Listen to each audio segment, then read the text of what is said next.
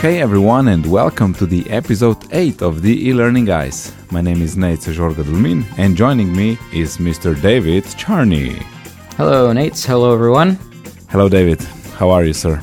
I'm never better. How are you doing? Fantastic. And I will be even fantasticer after we record this. Fantastic. Yeah, it's a new one. It will be in the dictionary in the next few years. We have some follow up. I I uh, misspoke a few episodes ago about the dial design, the new dial interaction that is available in the, new Storyline 360. I said that you cannot change the dial to, you know, you cannot change the thumb of the dial to anything else.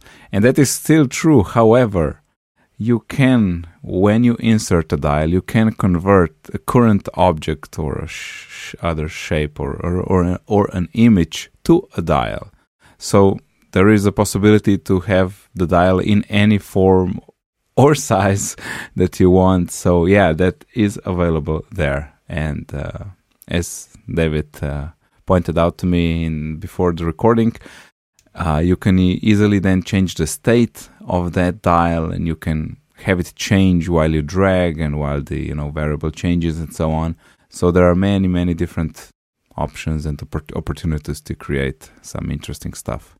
You want to add something to that? Uh, I, have played around a little bit with dials. Uh, there's some things I want to try out with them, but uh, yeah, it does seem like there's a lot you can do with them.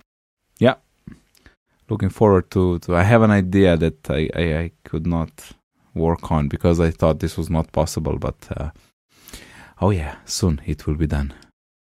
And our X days in review. I did not have anything or nothing to point out at at this uh, moment of the show. I'll, I'll, squeeze that in a bit later. But Dave, uh, you were work, working on something interesting you showed me before.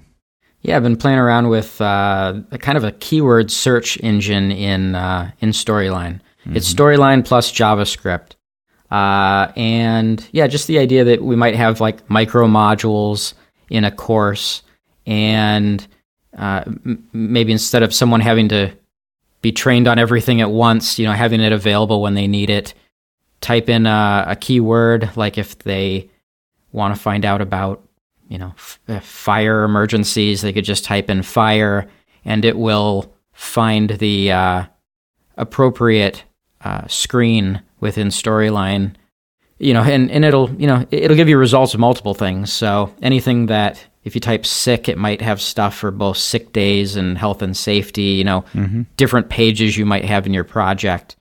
Um, so anyway, it's kind of a first iteration and I'll probably post some stuff on it, but, uh, it, it, it functions. so that's, that, that got over my first hurdle. Um, so yeah. we'll, we'll see what I, uh, what I can do with it, I guess.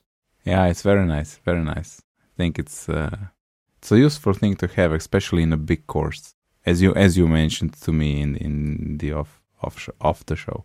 Yeah, yeah, and uh, yeah, I could see it also being very helpful in like a reference uh, course. You know, if you come back to uh, a course after you've taken it and you want to mm-hmm. jump specifically to something, being able to type in a keyword. Yeah. Because yeah. oddly enough, I didn't realize this. The menu on the side of Storyline has, if you're in Flash, there is you can turn on a little search uh, it should field. I think it should work in both. It just the thing is you have to have menu enabled if I'm not mistaken. Uh, it actually doesn't work in HTML. Really? In HTML, it, it is not an option. It won't show up. Even in 360? Did you try 360? I didn't. my my bet is that it it it works there. I'll have to try that out. I'm not sure, but um, I rarely use that side menu, and I don't want to have to have the search within that side menu. So, um, so yeah, uh, I'm sure there's a lot of things uh, it could be used for, but I'm still kind of it, it, works, but it's it's ugly under the hood, so I gotta make it look a little bit nicer. Actually, it doesn't matter to the user as long as it, as long as it works. Well, but, although I do want it so that it's easier for someone as a template to be able to yeah make make changes to it. So there's a couple things I know that could be done to ease mm-hmm. that process. Mm-hmm. Cool. Looking forward to, to the updates to this. And now the topic of the show 25 storyline tips and tricks.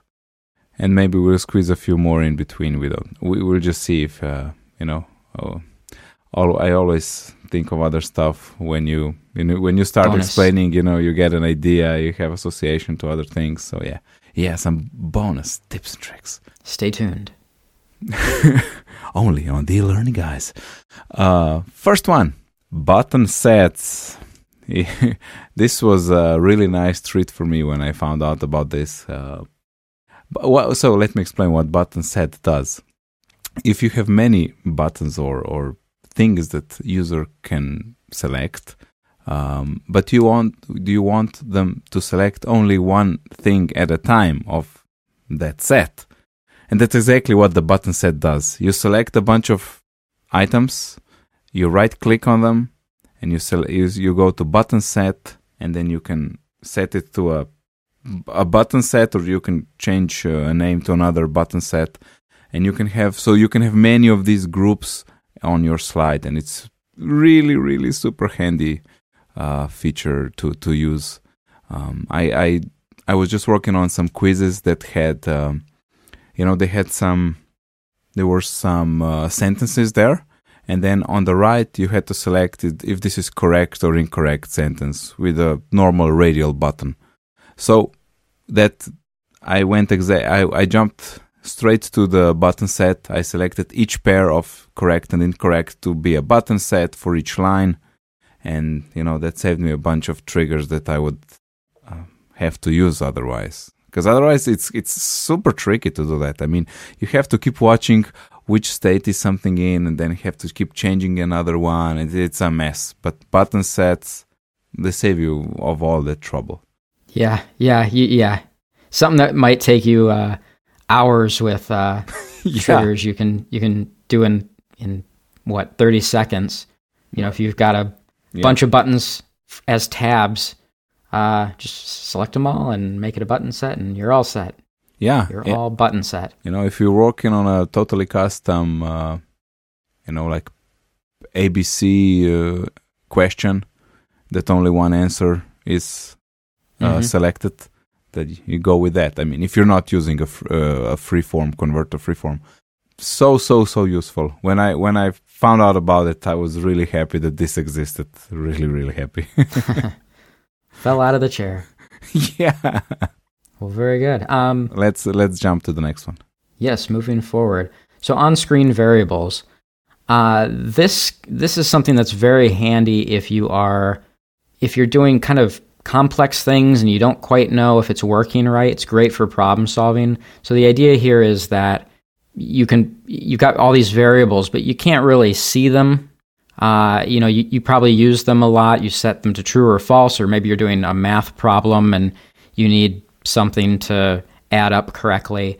Uh, what we often do when we're trying to figure when we're trying to build stuff is we might create well first we've got variables that we need for our project and sometimes we build custom specialized variables to check trues and falses of things and um, uh, or even say you've got a slider and you want to see what the value of that slider is Mm-hmm. uh, what, what, what you can do is you can take a text field, you can put it on screen, and then you can, uh, what is it, uh, input uh, a reference into that text box and um, basically puts a percentage, or is it two percentages, uh, on either side of the variable name. And then when you run your project, you can see what any of those variables are in real time. Yeah. So you can see if things are setting true or false when you expect them to. And if you're getting a, a null value or a blank or a seven when you should be getting a 15 you know, some sort of math problem. So they're very handy. Yeah, exactly. As you said, to problem solve or just maybe to check on things. You know, if you have a quiz with some scores, you know, totally custom variables, and you're not sure if it's adding up correctly, you know, you you, uh, you just you know put it in a master slide so it's always visible. You go through the quiz and you see that the the number changes as it should. Yeah, very nice. Number three, hide base layer objects on other in other layers. Yeah, so I really like this one because it's very handy and uh, I think it's mm, fairly underused. Uh, so what you can do is, um, if you're in, in a layer, you don't have, and you want to hide an object on a base layer, you don't need a trigger to do that. Um, at least if you want it to be hidden all the time, I mean. Uh, you just go to the timeline and you scroll to the bottom where you see base layer object. You click on a little, you know, little arrow triangle thingy and it expands out to show you all the objects on the base layer. And then you could just click the eye icon and hide those objects away.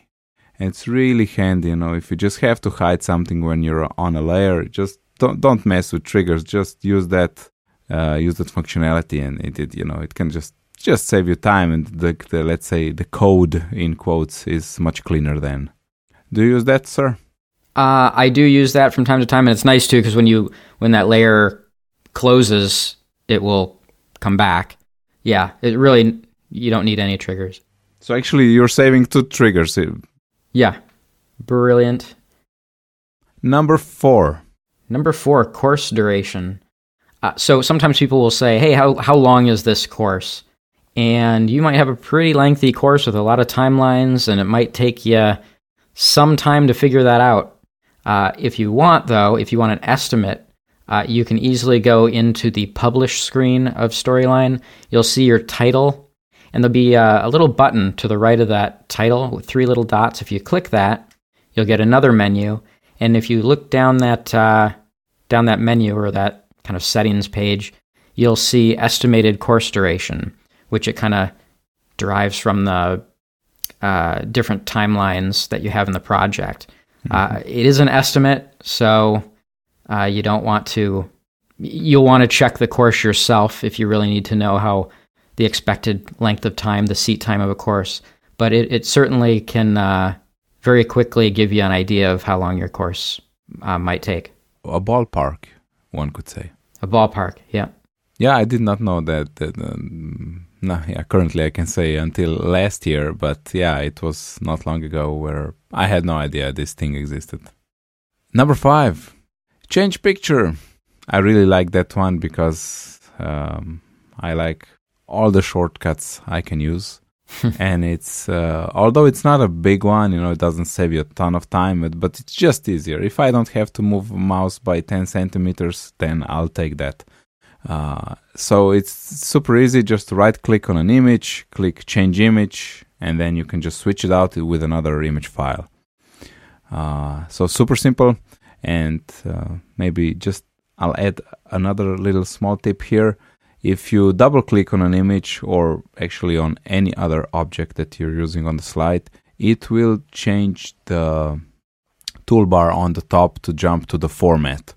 So, you know, if you just want to click quickly whatever you want to do with the formatting of that object, you can just double click on that object and the toolbar will sh- will show the the format menu, which is also super handy because it saves you a click and that's worth it. Yeah, I did not know that. Ha! I guess I will be saving some time from here on out. okay, Dave, number six. Number six, uh, syncing the text with audio. So I think a lot of people know this one, but I still run across people who don't, and it is such a time saver. I, I thought it should be mentioned. So, this is the idea that you might have a text box with a bunch of kind of paragraphs of text or bullets, and you want to kind of individually sync those to uh, the audio. So, when the audio is playing through, you want them to kind of show up uh, with the with the audio, mm-hmm. so that someone can kind of focus on on each as they go and not read ahead and get lost and get confused, which is not what we want. No. So what you can do is you can in the animation panel, you can select some sort of you know fade in or uh, slide in from the bottom or whatever you want, and you'll see a little effects options. And if you click on that button, you'll see in there by paragraph. And if you click that button, what it does is it it'll look like a group in the timeline. And in that group, it will break each of those paragraphs or bullets down into individual little layers, which you can slide to fit any sort of uh, mm-hmm. uh, audio positioning that you need. It's it's a very nice, it's a very quick way to uh, sync things up. I'll throw in a little bonus tip as well. Um, the a lot of people miss the little play button on the timeline, kind of the lower left. And that is also very handy to play through your timeline without having to kind of Yeah. preview your course so you can kind of sync everything up. Or uh, just another tip to that tip: just instead of pressing play, just press spacebar. Or you can press the space bar. Super tip. Uh, tip squared. All right. Uh, number seven, hide unused guides. All right. This is, I, I'm pretty sure, you know, there are people that's, that are using Storyline from day one that don't know this one. Because it's really not intuitive, um, but sort of makes sense why, when, once you know about it. You know, so if you, if you have many guides in, in your in your slide, uh, which you can create by holding down the control uh, button and just dragging on a on a guide to create a duplicate. And then if you have many and you want to hide them, how do you hide them? How? Let me tell you. drag a guide and just drag it exactly over another guide. So pixel perfect. Drop it there, it will disappear. There will be only one guide. And boom, you've done it. Magic. Yes. Brilliant. Number eight, uh, lorem ipsum. So, if you're not familiar with lorem ipsum, you've probably seen it around in a template or who knows where. Uh, it's basically this kind of dummy text, which is kind of based on this Latin, these Latin paragraphs, and it kind of resembles, if you look at it from afar, uh, kind of English, if you will, and it's used often to uh, just kind of fill in the blanks so you can see what you're looking at. You can get a feel for how things can be laid out with that text, or if you just need some kind of dummy text. Um, a lot of times people will kind of go somewhere and copy and paste that in. But if you want, in any text box, you can hit the equal sign, you can type lorem, L O R E M, and uh, parentheses, and hit enter, and it will fill in the text box with lorem ipsum. Yep. Very nice. This one is really handy. Number nine, copy triggers to many objects. Oh yeah, this is another one I love because uh, it saves time and clicks. As as as I said, you can copy triggers to other objects. So you can you can uh, go ahead on the right side. You can go to a trigger that you want to copy. You click on it. You click copy, and then you go back to the slide and select all other objects that you want this trigger to be used on. And then you select them and just click paste or uh, control V. Uh, and all those triggers will be copied to that to those objects also. And also the nice thing is triggers like 80% they totally adapt to that object. So if the trigger was when I click on this object show layer blah blah this the same trigger will then be applied to other objects. So when I click on the object x6 whatever it was this this part of the trigger will change will change to reflect this to that to reflect the the object that, the trigger is on. So that's really nice. But sometimes that's not perfect uh, but still it can save you time. Um, so maybe if uh, you know a variable has to change when when they click on different uh, objects, but the variable is different. It's still useful just to copy that trigger and then just go ahead and change that variable to another variable. It will still save you time. So, uh, and especially it's it's really good to think about this when you have when you have a situation with a lot of objects which more or less do the same thing. Uh, it's also wise then maybe to start with that object, make that triggers on that object perfect to what you want to do and then create duplicates of that object. And all the triggers will be copied to, to the to, to the to the other copies which will also t- save you time and if you have to make adjustments you make adjustments. But that's something I, I, I started using you know when i saw that there's a lot of corrections you have to do. If, if you have you know 50 objects and there's there's something wrong so it's really good to start you know with one to three make sure that the the the, the interaction is perfect and then just copy them how many times as as many times as you want i know this was a bit longer than i wanted but yeah i i think th- i think these are good tips Huge time saver. I mean, and you can copy those across, you know, in, into a layer, uh, into another slide. So huge time saver. Yeah. What what we only what we wish at this point, because we want to save in even more time, is to be able to copy more than one trigger at a time. So when that day comes, uh, I'll have a beer, big one. Yeah. Can you do that in 360 now? No. Or no? No. If that if that was available, we would say that in I, I think episodes two or three. yeah, I thought it was something that was recently added, or I I must have heard something. Never mind. No, maybe Ignore me. Maybe you're thinking of the layers. That that that's what they have. Oh yeah, yeah, layers. Yep. yeah, yeah. All right. So uh, number ten, Dave. Number 10, lost story files. So I don't know if I'm the only person that this has ever happened to, but I have had Storyline crash on me and I have loaded it back up and it didn't say, uh, hey, uh, we, we've got a backed up version of your file. Mm-hmm. Uh, and so, you know, well, boy, I, I lost, you know, four hours of work. Um, I usually save more than that, but that's my example here. Um, if that's the case, you might actually not have lost that work. Um, this is a probably rarely needed tip, but when it happens, it's incredibly valuable.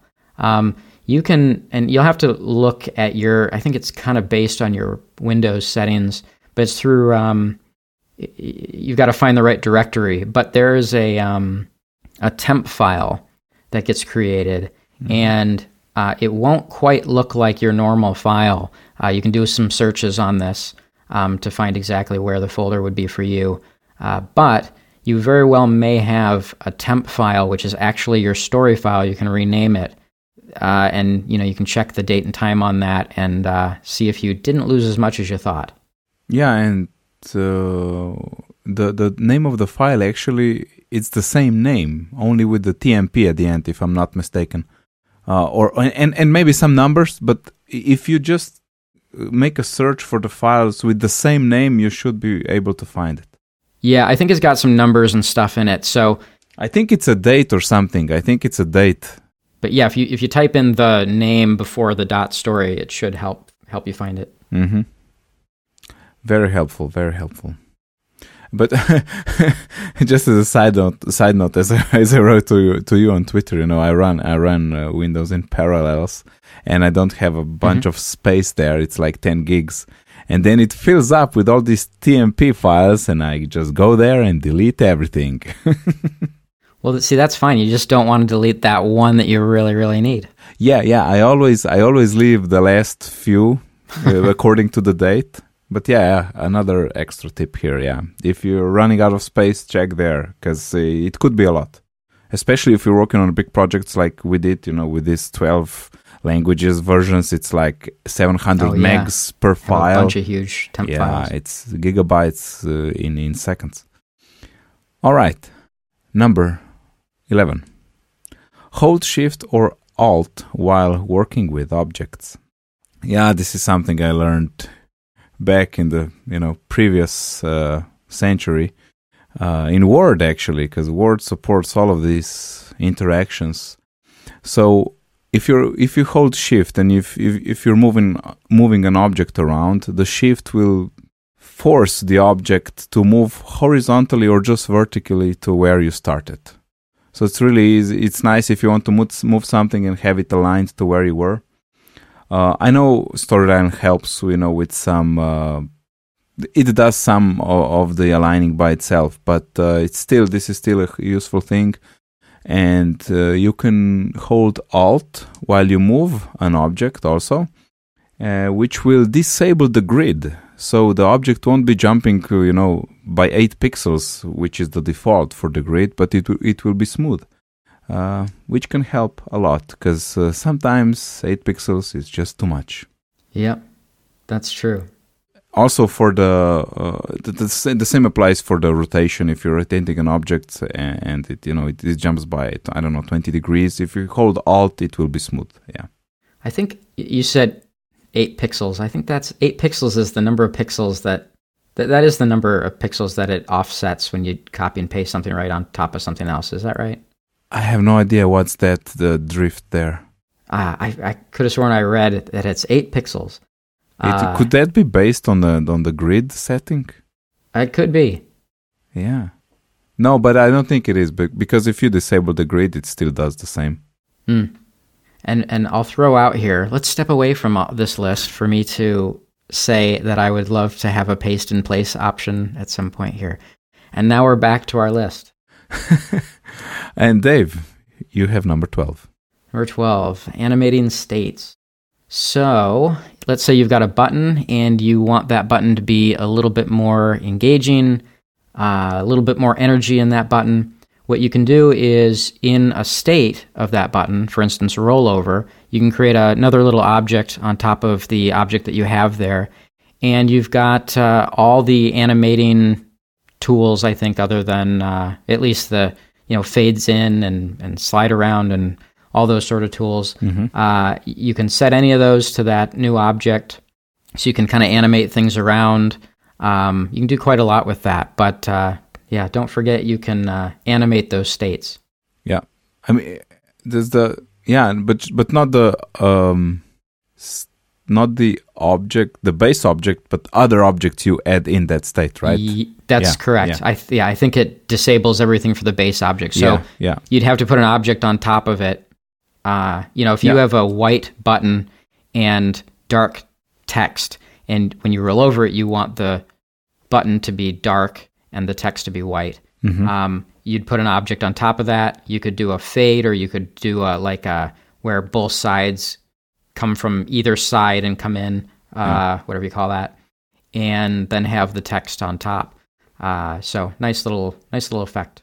Yeah, we use that. I use that on the on a, on a, on a course where we I had a state for finished where when it was like a menu when something was finished from that menu. Uh, so the state when you when you came to the slide, I changed the state because of the variable, and then there was a like a check mark added, but I didn't want just check mark to appear there like you know in in an instant. But I put a grow animation I think, yeah, grow. So it just the the checkmark grows and it's nicely animated, and user can actually see what what has happened. So I think that mm-hmm. that's that's a good approach. I, I will say though, and I don't, I th- I think they might have fixed this, but you used to have to take, like, if I had a button on screen and you rolled over it the very first time, it would kind of be the animation would not be smooth because it was kind of rendering it the first time. And you used to have to put a button off the stage and tell it to go to the uh, hover state if you're if that's the case that you're you're doing. So that when you roll over the button for the first time it's nice and smooth. So i don't think you have to worry about that anymore. I'll double check that but if you do notice that you try that and it seems really like the first time you roll over it's really like the animation's chunky um, or it seems to be dropping frames uh, that is a fix that I used to have to use.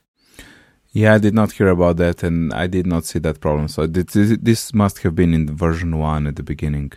Yeah, it must yeah. have been because I that was definitely a problem for a while. Number thirteen, lucky number, and we're yeah, no, tomorrow is thirteen, uh, yep. which actually means nothing. But um, no, if well, I mean, it's a number. It's that's correct. It comes after twelve. Um, that's right. And now, and now to our tip number 12b. Uh, when you press space to preview the slide, as we explained before, you can add cue points on the go. So it's really nice if when you're listening to the sound of the speaker or whatever is happening in the sound, and then you want to make marks to parts of the sound that you hear, and you you can create cue points on the fly by pressing the C key. And uh, it will leave lovely cue points there for you and then you can just adjust the objects to that that th- those cue points have another listen do some small adjustments again and uh, the slide is synced. Otherwise i think it's um, without this procedure it's quite uh, i don't know painful process to sync these things up yeah a, lot of trial and error but yeah. yeah to animate things on screen and to just throw a couple points on there so you've got some kind of reference points. That's very handy. Yep. So 14 thumb slider images. So if you create a slider, you've got the thumb, which is like the actual button you click and drag back and forth.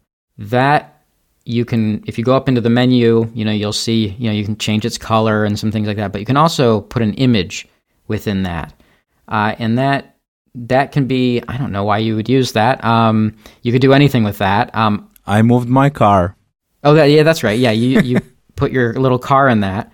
Uh, I used it for the parallax guy. So I've I've I have two sliders. One slider is longer than the other. I've got two long office images in it. So when you slide it back and forth, the the further one from you slides slower than the closer one, and it gives that kind of parallax feel. So uh, uh you know there is a lot you can do with that. I just couldn't think of any examples. Um, so check it out. uh, number 15. Click on an arrow in the story view or scene view to see the trigger. Yeah, this is this is really handy and quite hidden. Uh, you know, in the in the story view, when you see all of your slides and how are they connected, and all of those arrows to see from which slide you jump to which slide, if you click on that arrow, you can see the trigger that causes that connection, which is really nice and handy. Well, just to see if everything adds up nicely. Because I had a situation once when uh, I know just I had one trigger to jump to the next slide, but when I was looking at the story uh, view, I saw that there's like three of those arrows. So, yeah. well, what's happening here? If you click on that, you'll see what's happening, and that can give you extra info on how the course is built and if you have some troubleshooting to do that's it's a nice trick to, to, to check what's going on there yep great way to kind of make sure clean up your project a little bit make sure there's maybe not some triggers that you yeah. you don't want that you don't you haven't been noticing but you, you don't want your learner to run into something yep exactly all right 16 invisible slide backgrounds this is a simple one but i've i've noticed and I actually ran into this myself early on. You know, you, you can go in and change all the colors to everything. The um, you know, the the shell of the of your storyline project, uh, the background, the borders, the buttons. Uh, but then you want to you want to kind of change your background of the slide itself, and you can't quite find that option. You keep outputting, but it's it's always white unless you change the the color. Uh, but what you can very easily do is just right click on that background in the slide you're in and you'll see that you can adjust its color or you can set it to transparent you can set the transparency uh, so if you really want to kind of hide everything including your the slide itself the color of the slide itself so it uses whatever the background is uh, that's a really uh, uh helpful thing to know um, and in fact i use that if you want to put like an image in the html file uh, which is a little bit more complicated. But say you want kind of a full screen background and you don't want, so you want your slide to show through, um, which is a nice little, uh, you, you, can do some nice little layouts and uh, it's a nice effect. But that's the way you'd want to do it. You would want to right click on the slide and set the transparency to uh, mm-hmm. zero. Yeah, I think it's 100. Oh, 100. Yeah. Opacity to zero, transparency to 100. Yeah, I, I think so, but yeah, we, we know. Uh, and also, if you have many objects on the slide and you just cannot right click, just click outside of the slide and click format. It's it's fine. You don't have to click on the slide itself. So I usually don't bother because there are always always many ob- uh, many objects on that on that slide, and just right click outside. You have a lot of space to click, and just click there, and uh, you're good to go. Yep. Any yeah anywhere on the on the slide or the background. Yeah, uh, yeah the gray area. Yep. And uh, yeah, I, there's one more I, I cannot skip. uh, if you if you change the background to something else, uh, but you actually want the background to be used from the master slide, you click under the format. You click the reset background, or I think I think it's reset background, and then it will just display whatever is on the master slide, which can be helpful if you. That happens when you when you apply the master slide later, uh, which is not the best way to do it. But then usually you have to go fix uh, the backgrounds if you set it to something else than the default. So yeah, that one. Very nice. 17. Yeah, 17. Check where the variable is used. Yeah, so if you go in uh, in the list of all the variables, on the right side you can see how many times is it is used and if you click on that number, you can see where exactly the variable is used. Again, nice for troubleshooting to just making sure everything is in the right place and uh, yeah, that's uh, good information to have. Yep. Yep, very nice. Sometimes you'll notice that uh, something's not working and it'll say 0 or something and you'll be like, "Oh, wait, it's it's not assigned right or something." Yeah, yeah, exactly. Or or there you can see which which ones you can delete because they're not used. Oh yeah, that's that's a great one. Because that you know it often happens when you when you work from an old file that's bunch of uh, variables are in there and you can go ahead and delete them. Yeah. Yep. Or you're doing a you know pretty hefty project, a lot of problem solving, a lot of trial and error. Yeah. You end up with a whole bunch of extra triggers that are not needed. Yes, sir. All right, number 18 format painter. So, say you've got an object on the screen or a text box, and say it's got shadows on it or some, you know, effects, whatever it might be, and or, or even the color, and you want to carry that over to another object on the screen uh, or or text box. Uh, you can in the what is it, the home menu, you can well, I guess first click on the object that you want to kind of sample from, Mm-hmm. and then in the home panel or home ribbon or whatever we call it, uh, in the in the very left you'll see Format Painter, and if you click that and then click on the object that you want to kind of carry that formatting to, it will uh, kind of transfer those attributes on over, and you're all set. And then there's a tip on this tip. You know, if you want to paint these settings, this formatting to more than one object, double click on the button, and the button will not automatically uh, turn off after the first click and it will just stay on and you can keep clicking on all of those objects that you want very handy Very handy, very nice. uh number 19 oh that's mine Number 19. i was just here waiting for you to say something so I yeah. could, but I'll let you thank you sir because you know it. Yes, I do. Um, if you, if you know, if you want a simple, uh, if you want some sort of randomization, uh, maybe to jump to a random slide, and you you're not uh, JavaScript is just not your cup of coffee, then you can use this little trick. You create a question bank. Let's say you want uh, you want the user to jump randomly to one of the four four slides you can create a question bank and then in there you can put your four uh, four slides and then you just select that only one is used in the uh, well the, the bank uses just one of those slides. So when they come to that to that question bank only one randomly slide will be displayed. Uh, and then there's a sort of expansion of this idea.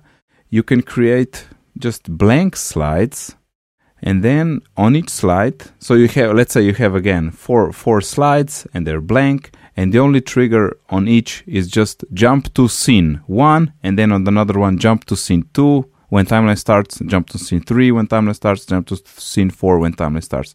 So once they come to that point that the, the randomization will happen you know it will just it will just blink select one of the slides and jump to the scene you selected. So really simple easy way to create randomization if you, you know JavaScript is just not your bag. Yeah, well, it's it's a lot easier to to do that, and you can use that in games and all sorts of things. Just Yeah. if you need to kind of put stuff on screen, and you know, if you need to randomly go to like a slide, that's that's what you have to do. Yeah. I will I will say though one thing with uh, if you use the randomization for quizzes and you want to have like two of four, um, you have to, you know, like uh, question two of four because it's random. Yeah. You have to be a little creative with uh, some triggers to uh, to know where you're at. Yeah, but I'm not sure. I'm not sure what what um what's the situation. I mean, because you you can have a question bank with two with two. You can select you can select from the setting that you want two questions to be included. Right, but if you want text on screen that lets the user know that they're on question four of ten. Oh yeah, yeah, yeah. Okay, that that's that's plus one variable on the master slide. Yeah, Yep. that's what you want. and uh, and reset that if you're uh, Once you click, once user clicks uh, Once you restart the quiz. restart it. Yeah. yeah, yeah, you learn that one quickly when you when you test. That's right. You do. yeah, that's it's like part of the routine later. Yep. Um, so number twenty, I believe this one is yours. Number 20. So I recently found this one out. Uh, actually, I was watching a video of Tim Slade's, and he actually mentioned that he found this out from Phil Mayor. And this is, I wish I knew this a long time ago because this would have saved a lot of time and, and energy. I think we've all been in the, situ- in the situation where uh, you might paste something into a slide or however it happens, and your timeline, the end of the timeline, jumps to like, you know, I don't know, 500 minutes or some ridiculous number, uh, something where you need to go all the way to the end and click on the end and just start dragging it back and back and back because you need to get it back to like the minute the slide is. Yeah, That can be exhausting. It can take a lot of time, but there's a little trick to that. You can go all the way to that end slide, click, and start dragging back. Uh, so what you'll see on screen is, you know, any object that extends all the way to the end of the slide, you'll see just that whole end that whole end line moving back towards uh, the zero point, which would take you what hours and hours to keep dragging that back. While you're dragging that, if you hit the uh, left arrow on the keyboard, you'll still be holding on to that end. It- you can still drag it back and forth, but it'll actually jump the entire timeline. It'll kind of almost scroll all the way to your your first, all the way to zero. So uh, it will very quickly allow you to take that 500 minute timeline and drop it back down to uh, what to you know your minute that you ultimately need. yeah, it's super handy. It's super handy.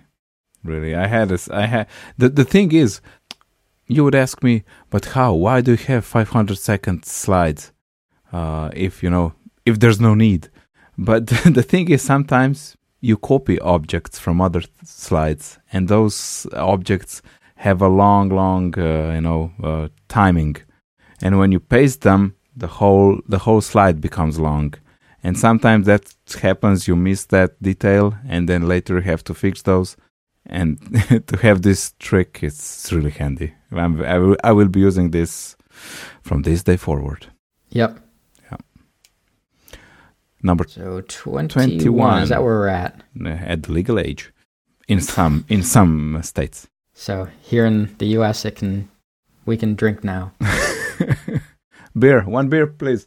Um, use Feedback Master when you have the same feedback more than once. Yeah, and it, uh, this is something I had, you know, with those uh, atoms and electrons I was explaining in the previous episode.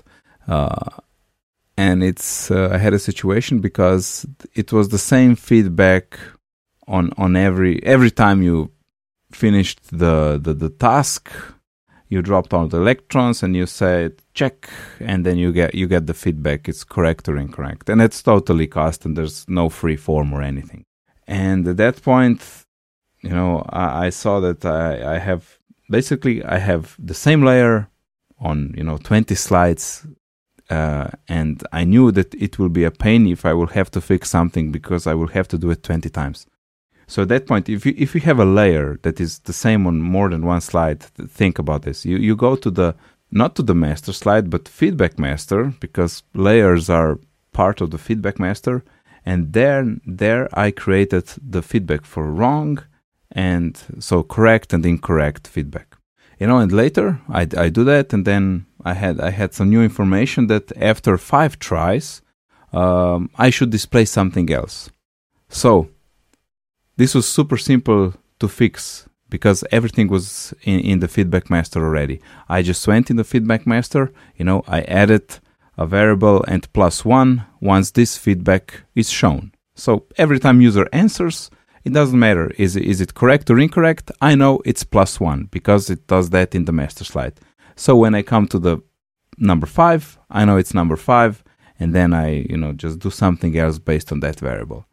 You know, and imagine now having that I, I that I would have to do that twenty times, and maybe there's a mistake, and then I then I have to fix it twenty times.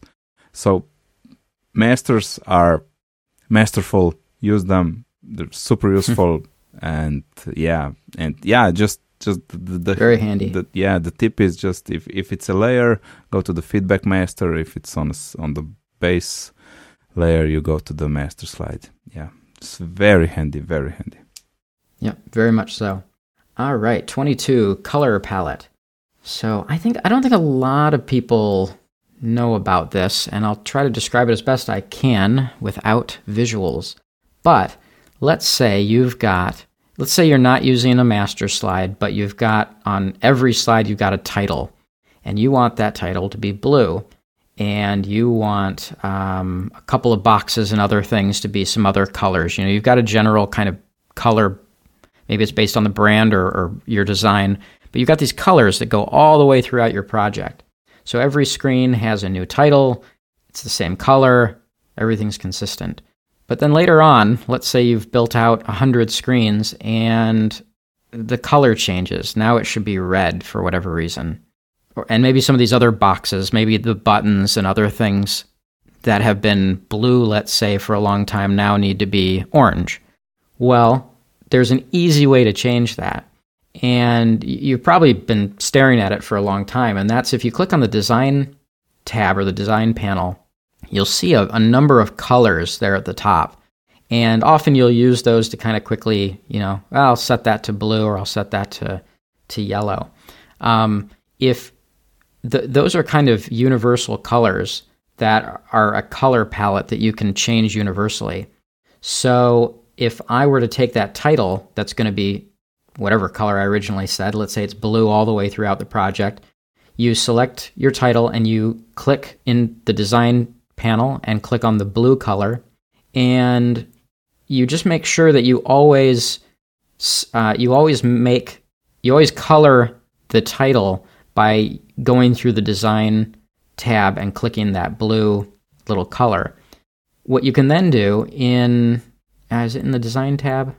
Uh, I think you want to go to the right. Yeah, in the design tab, if you go all the way to the right, you'll see a little button called colors. If you click on that, you'll get a whole bunch of these different kind of sample colors.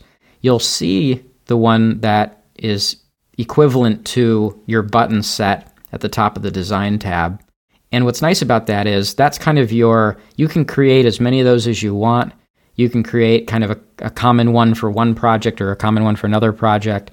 Uh, but in this case, you can just click on the one that's currently there. You can go find your, I think you can right click, edit, go find your blue color, and uh, it'll pop up a little color uh, selector palette. You can change the color to red, for instance. Hit OK, and if you go back all the way throughout your entire project, yes. now it will be red. Mm-hmm. Uh, you can do that for the buttons as well. So you can change all. You can universally change all the colors from one thing to another. Yeah. So this is really helpful if you're using um, templates or you know again if someone changes uh, a design attribute uh, during the development of a project.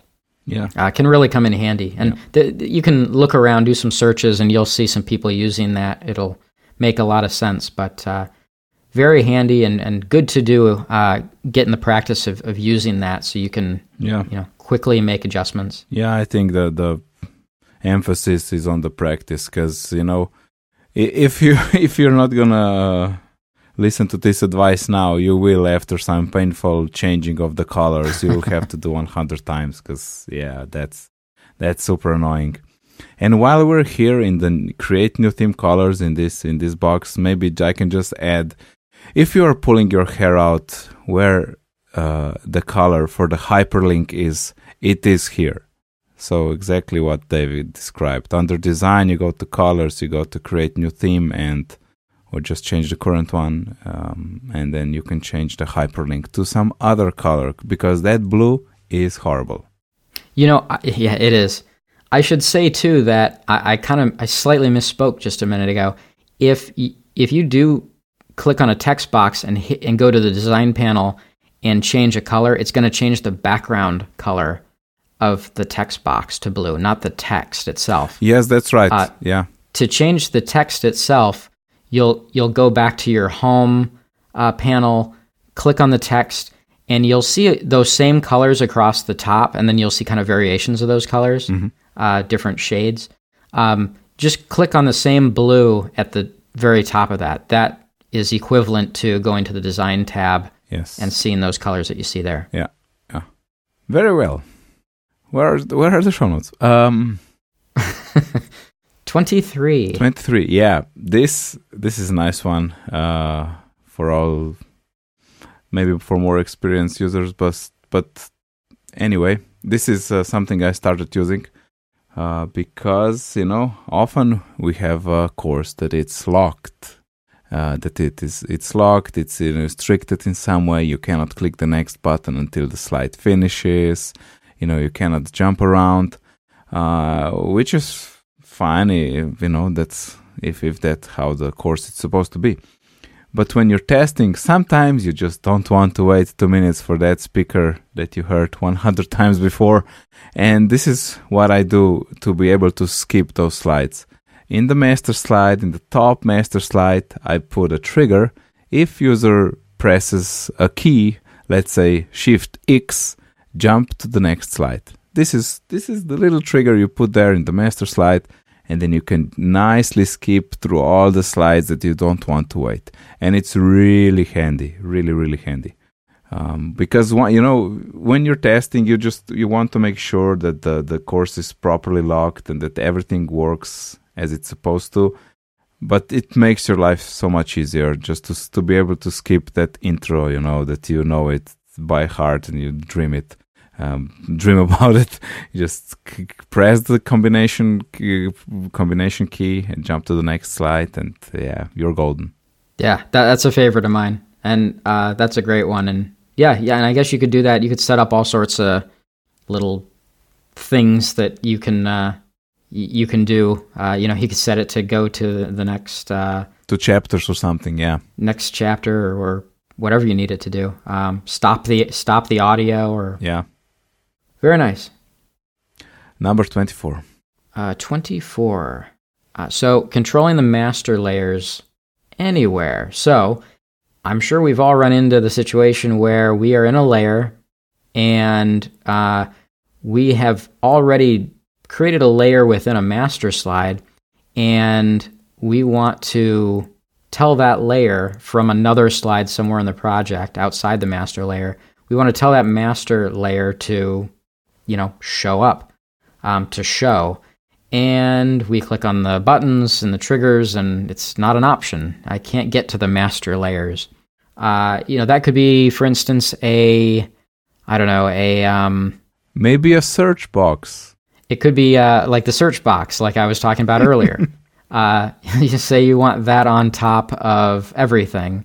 Um, say you want that to show up. Or we use a lot uh, uh, closed caption boxes and sometimes you want those closed caption boxes to, well, always you want those to be on top, but even within layers, you want those to be on top. So how do you keep telling that? Uh, how do you keep telling that layer, which is on the master slide, to keep showing up on top of everything?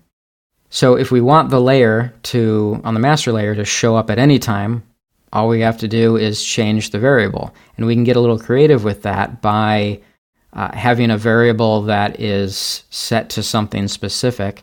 You know, you could say um, you could set the variable to uh, page one, and on the master slide, it'll look and say, "Oh, the variable changed," and then you've got a condition on that variable or on that uh, trigger to say if uh, show this layer if the variable is now page one. So you can have a lot more control than uh, than well, no control at all. Yeah. That's very handy. I never, I never actually used this, uh, but uh, it's a great trick. A great trick. I, I will, when I'll have the chance, I definitely will, because uh, yeah, I think it it's very handy. Yeah. Yeah, and uh, so number twenty-five. Yeah. This this one this is easy to explain. Uh, so we put a video on the screen, And a lot of people will not even think about this, but when they publish their project and get it out to the their many learners, they start to click the video itself, which uh, stops or starts the video and can kind of desync it from the Yeah, from the slide itself. Yeah.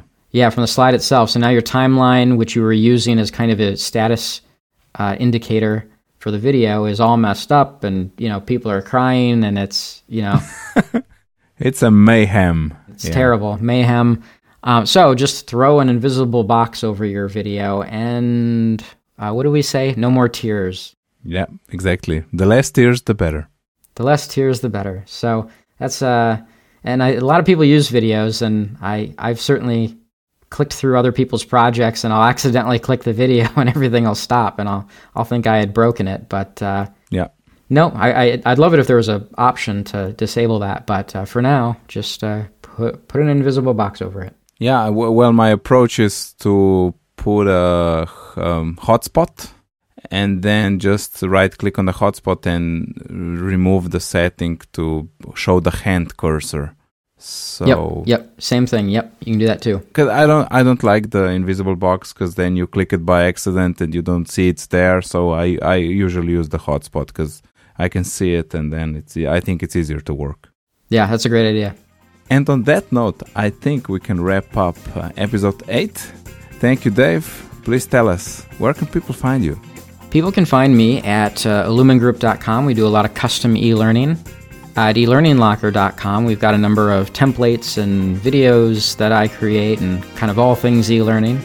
I'm also on Twitter at uh, Dave underscore uh, Charney.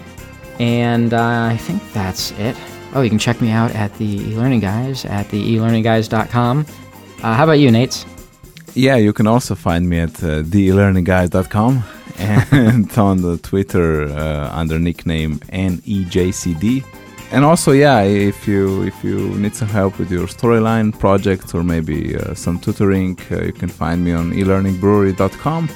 And also, if you're maybe in, uh, if you're using iTunes, we would uh, love it if you could uh, leave us a review and a rating, uh, so maybe other people can also find the show. Also, consider subscribing to the show. You know, you don't have to listen to the website. You can subscribe, you know, in in in a podcast client on your phone. You can on on yeah yeah well on your phone because that's uh, what we have. iPods are sort of dead. Um, and yeah, you can get the show the second it, it goes out. Yeah, take care and uh, talk to you next week. Yep, take care, everyone, and happy learning.